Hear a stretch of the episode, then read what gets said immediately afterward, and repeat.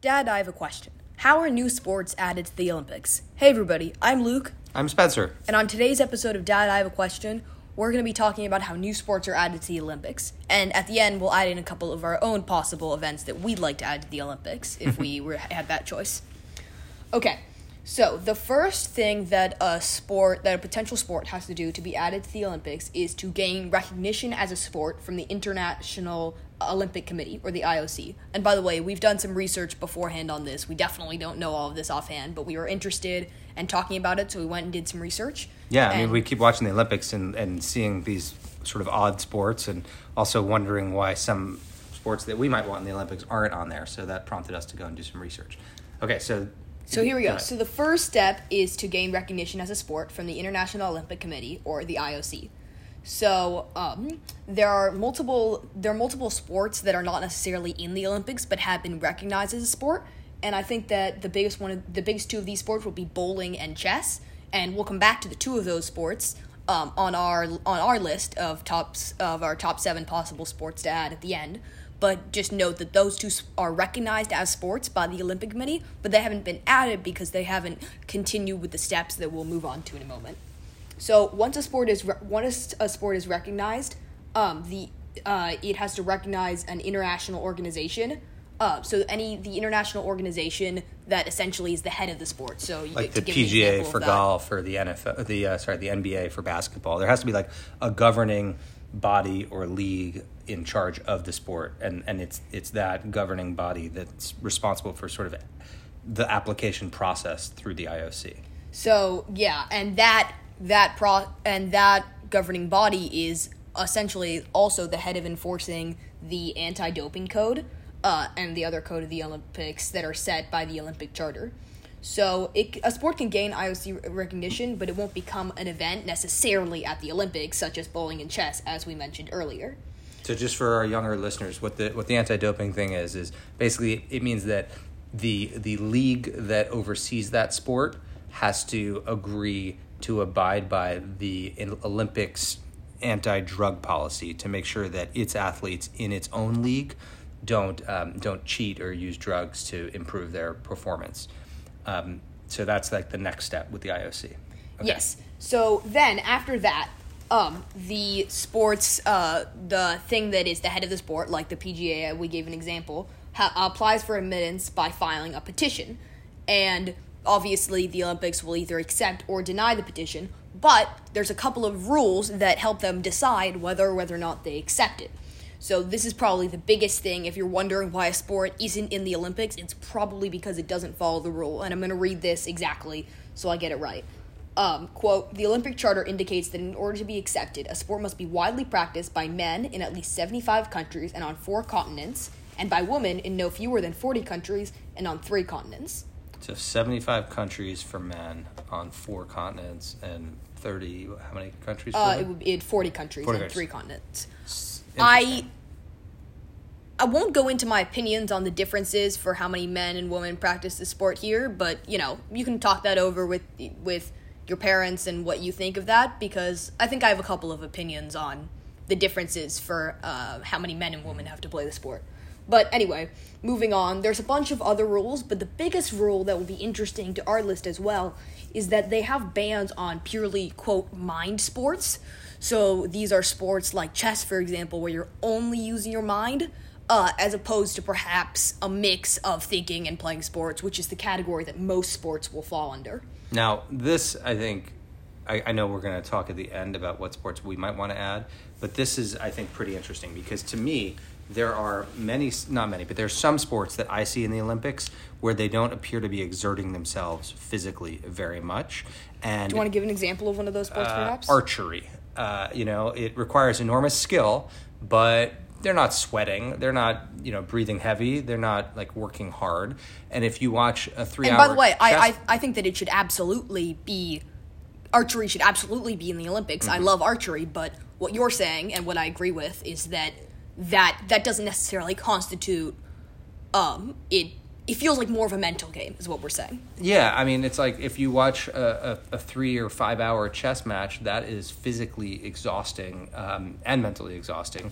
And at the end of it, the players are, uh, I believe, you know, more physically spent than people competing in archery. So and it's of a course bit that's that's up to debate but there's what's also up for debate is the whole concept in general of not including sports because it's a mental sport Yeah. because everyone has a different everyone has a different opinion of what the olympics quote should be Mm-hmm. but to me it's a celebration of like human excellence from all around the world as opposed to uh, just athletic e- excellence um, it's like it's about skill to me um, so Mm. there was another there was another thing besides um, not allowing mind games, quote unquote. It was about propulsion. Do you remember what that was? Uh, yes. So there's also a rule where you can no sports where you um, where I believe p- propulsion is aiding you uh, within the sport. so for Mechanical example, propulsion, yes, mechanical propulsion. For example, driving a car. Yeah, so there's no car racing eh, or uh, you know airplane flying uh, in the Olympics because mechanical propulsion is is part of that. Yes, Um, and that that I happen to agree with, by the way, because it's that makes it be less related to your skill and more related to the skill of a machine. But again, that's up for debate. Mm. Yeah, Also, I wanted to quickly credit the article that we used to research for this, which is uh, the Britannica article titled "How Are Sports Chosen for the Olympics." So, if you want more information on all the information that we've shared with you, it was from this article. So look it up and read that through. The other thing I. I found interesting from that article was it said that they've added over 100 sports since 1980. Um, so, you know, tons of new sports have been added, which is obvious if you look at the Olympics and you see a lot of sports that I don't remember existing when I was a kid. Um, but also that recently they've been basically requiring to remove a sport when they add a new sport because they're trying to not one for one, but if they add too many sports, Yeah. then it makes the Olympics much more difficult to watch over. So now I think we should transition to our top seven um, sports that we would like to add to the Summer Olympics, um, in our opinion.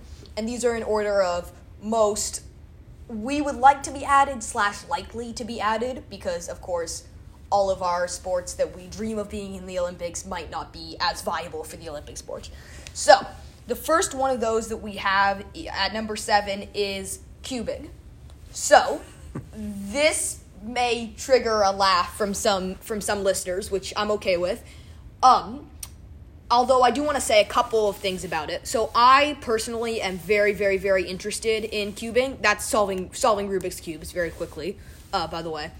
And I've gotten incredibly interested, and it's um a hobby of mine that I've really enjoyed for the past couple of months. And depending on when you listen to this video, we either already have a video, uh, a sorry, Podcast. a podcast out about my love of Rubik's cubes and explaining a lot of things about them, or it's soon to come. So make sure you check that out for all of my um, nuanced opinions on them.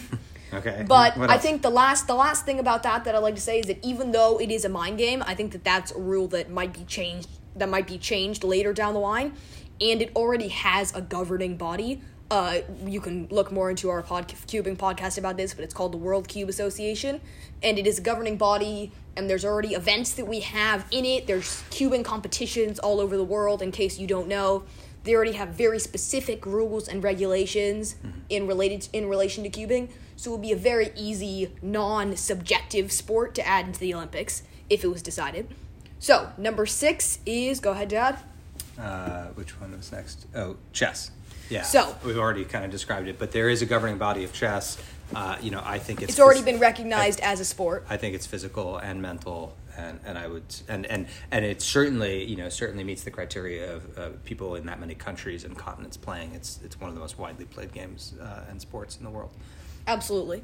And, you know, your opinion on this will definitely match your opinion on if it's if the Olympics are just are a celebration of skill or athletic ability, um, or a mixture of that. Yeah. But personally I think that it's it's our it's our personal opinion that we think that chess And- should absolutely be added. And also, by the way, you can make it not quite speed chess, but like fast chess, like you know, capped at half hour or something like that. It doesn't have to be, you know, the regular way chess is played in tournaments, which is you know th- two to two to four hours. and that might make it perhaps more captivating, more watchable, Exactly. if that's your worry. Because chess, by the way, is quite interesting to watch if you haven't before. Okay, number five is video games. So, I think context on this for me is that I personally do not play video games actually, but I feel like we are always hearing like and seeing articles and videos about how video games are soon to come to the Olympics. Mm-hmm. And it just feels like one of those things where even though it was supposed it was it's supposed to be here already, like I feel like we keep hearing like video games will be here by the next couple Olympics, like every single Olympics that we have. Yeah.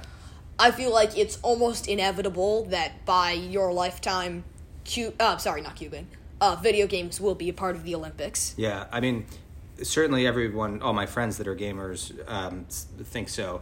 My question here is, which video game? That, I think that's important. I think it's a very, it's very different from cubing in the way where like there's a very exact way to judge cubing. Where if it if it's turned in a certain way, that's plus two. It all comes down to the millisecond. There's specific ways and it's judged with different puzzles and world records.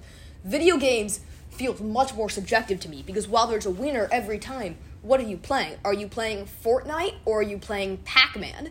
And before you scoff at the fact that I just said Pac-Man, what makes that more less more or less viable as a game than any other video game out there? I think that's its biggest issue. Yeah. Aside from it being a mental game. Um Well, Technically. it's also physical. I mean, it depends. I- again, this comes back to the chess question. It Depends. Uh, it's it's subjective. Some Oh, and one thing I wanted to physical. add to um, cubing, by the way, just to circle back really quickly, is that I actually think that cubing is more more physical than sorry to sorry to hate on archery. I love archery, but more physical than archery because it requires look up look up any Rubik's cube world record. The dexterity required to move your fingers that quickly. Professional cubers will be turning the cube at 11 or 12 moves per second and that's like an incredible skill that you have to tu- that you have to tune. All right, so that's our opinion on video games. So number four is wakeboarding. So I really love I really love wakeboarding, um, and I think that it's you know it's something that is happens all over the world. Um, and I also think that it could be similar to gymnastics in the way where, um, even though there's not an exact winner um, shown in the nature of the sport, that um, you can be judged by the skill of the moves you make Sure, and like perhaps surfing. how fast you go.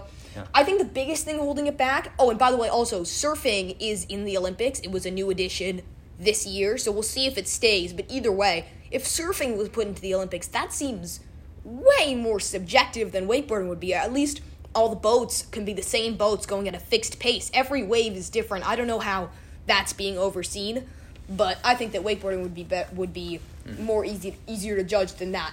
I think the biggest drawback to wakeboarding is where do you stop? Because wake surfing, wake skating, I mean even kneeboarding, there's so many possible water sports that I feel like it might open up a floodgate and that's why they're holding it back. Um but if surfing goes well, who knows? So number 3 would be polo.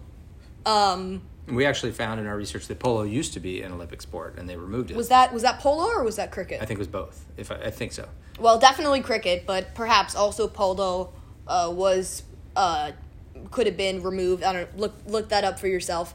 I don't have a ton of experience with polo, but I think that it's a widely enough played sport that it probably meets those requirements, and um, should probably be added to the added back to the Olympics, in my opinion. All right, number two would be squash.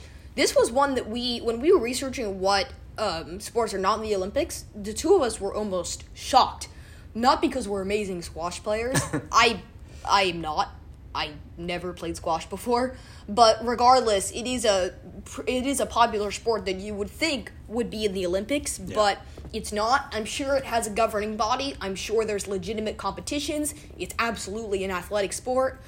I see no reason why it's not in the Yeah, I'm, su- I was surprised by that. I'm not sure what's happening there. All right, last one. Number one spot uh, is bowling. So, um, bowling, along with chess, was is already recognized as a sport by the IOC. So it is still in that process. Um, I think that that the only drawback here, I'm not sure if it meets the requirements for being in enough places. I think. I think it probably does, though. Yeah. So the question is, why isn't it yet in the Olympics? Because it feels like it meets all of the other guidelines. It, you know, governing body, physical sport, and a mental sport, Yeah. which sometimes gives it an edge because it's interesting to see a sport that has some of both. It's fun to watch. there's plenty of competitions that people already do watch. It's watched as a sport. It's very popular. So I think that this is the biggest possible event that we would like to see to the Olympics. Well, thanks everyone. I hope you learned something. I know I did. Um, and I hope if you're watching the Olympics that you are enjoying them. Uh, thank you so much. See you next time.